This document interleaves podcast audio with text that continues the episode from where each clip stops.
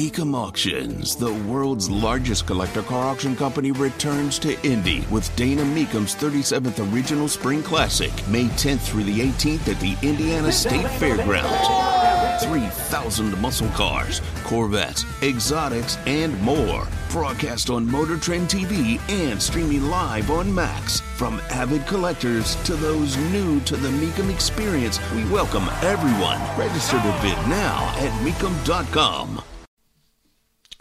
So thank you, David, who sent me uh, the tweet. I appreciate it. Yes, uh, Side Door Bagel in Indianapolis on the list from Bon Appetit of the best bagels in the U.S. outside of New York.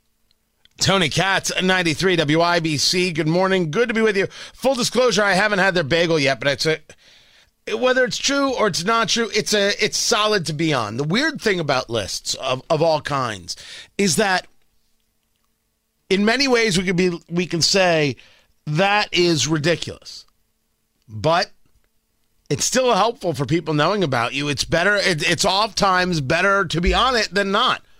And since I haven't had the bagel, I can't judge it. But if it's if it helps bring people to Indianapolis or try a new place, I'm all about it. So Mazel Tov to Side Door Bagel. Good on them. I, I didn't know anything uh, about them. Did not know anything uh, uh, about them. Um, this is. Uh, this is uh wait, where where is it? Where where are they? I got I got to find their stuff. See if I can find anything with side door bagel right uh there. Josh Greason opened the place in 2021. It's uh it's a few blocks from Mass Avenue. So Matt Bear, do you know where this is? Side door bagel? Do you know do you actually enter a side door?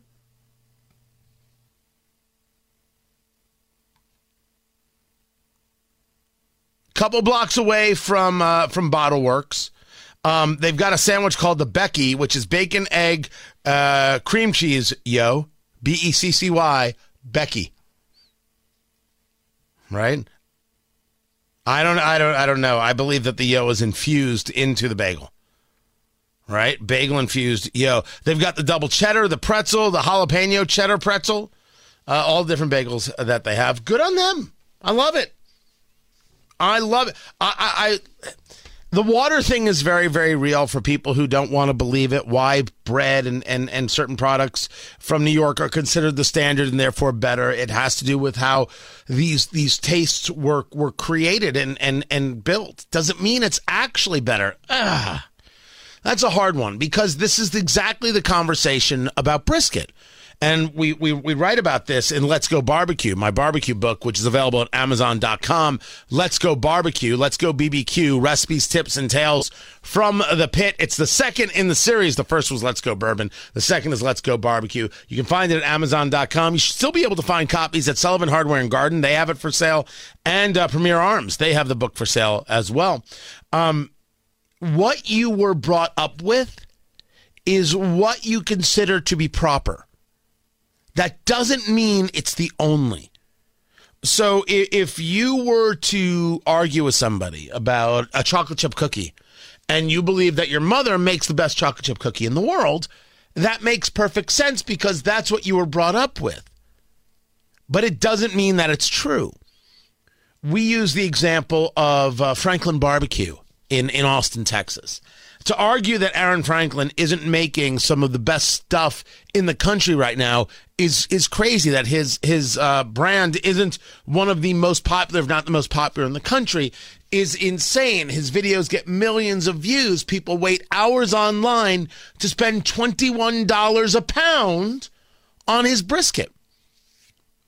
Does it mean that that's exactly how a brisket should be made? Of course not. That's crazy talk.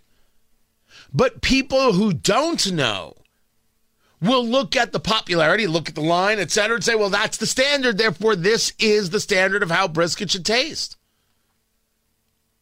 But it's not necessarily true about yours. So is the water thing in New York, New York bagels, New York pizza, legit? Of course it's legit. It, it's a matter of chemistry. Is it the only? Absolutely not. So go try other places. Congratulations to Side Door. I'm happy to uh, give them some love. And then there was then there was this. This is from the Indy GOP. Can somebody from, uh, can a Republican on the city council give me a call and tell me what in the world we're talking about here? I was out for a few days. What is Proposal 156? Do me a favor, Jonathan, producer Jonathan, heck of a guy and a, and a, and a swell looker. Can you look up uh, Indianapolis Proposal 156 and tell me what that is? Can you send that to me? Make sure you read it. Make sure you know what it is. Uh, it, this is the, the, the tweet that, that came out yesterday. Election season is in full swing here in Indianapolis. Proposal 156 and its measures do not fall under the purview of the Indianapolis City County Council, and this is just another example of our election year mayor trying to score points with his political base. If the mayor was serious about reforming gun laws, he would have worked with the General Assembly sometime over the past eight years to enact meaningful legislation for Indianapolis. Yet the mayor has done nothing. We should be focusing on solutions our body has the authority to implement for the betterment of our city rather than election year pandering. Someone tell me what's up. Can uh can I uh can I get a Republican to explain to me what exactly this is all about? That'd be great. I'd appreciate it. I'd appreciate it quite a bit. The popcorn moment. Let's go. Let's go. Let's go.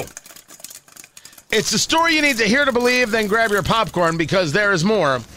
As I have discussed many a time. Morning Joe over at MSNBC used to be the intellectual morning show. And then, of course, Trump broke the two. They broke, he broke Joe Scarborough. He broke Mika Brzezinski. I think that's what drove them together. And they have now broken each other.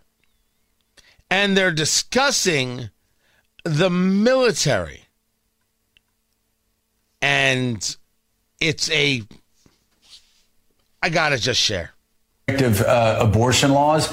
And now here's the bigger problem for America, as you said. It now becomes a readiness problem. If you're a woman who wants to get involved in the United States military, if if if you're a husband whose wife doesn't want to travel with to you with a state uh, that that that, that uh, bans abortions or has a six week ban on abortion and starts to hear about this sort of hostility uh, towards women making healthcare choices again, it becomes a real readiness problem. It is. I mean, does Tommy Tuberville, uh, does he not want women to join the military? Is that what this well, is about? It could be. Or does he just not want women who have pregnancies in the military, and that would be from men? Okay, that's how it happens, Tommy. Um, and they have some problems. They need mifepristone. They, ha- they, they need to get an abortion for whatever reason. They may need to get one and you want them to be denied. So what woman would actually want to join the military well, again, in an environment like that, a misogynistic, maybe cruel environment? Mika. She's talking about Senator Tommy Tuberville, Alabama, who is blocking generals and admirals from taking their command because of a conversation about abortion policy. So Tuberville has a hold on uh, confirmations, more than 200 of them, because of this conversation.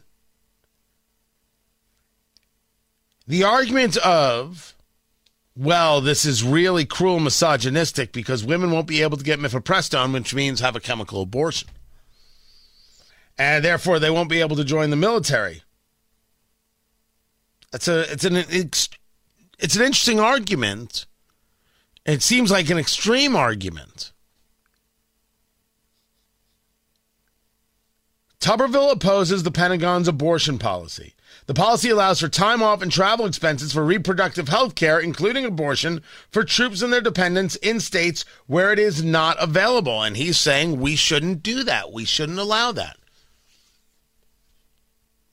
if you want to say that it's misogynistic, there are multiple women out there, millions of women who absolutely agree that the government should not be spending money to have women travel to different states to have abortions. They oppose that use of federal dollars.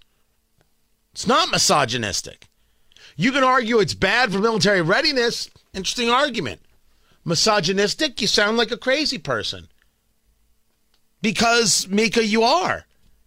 If you won't argue uh, honestly, if you won't engage the conversation rationally, of course you're a crazy person. He has a point. And a lot of women believe that he's right. Make your point. That's how this is supposed to work. Not lying. That's just silly. Matt Bear has traffic.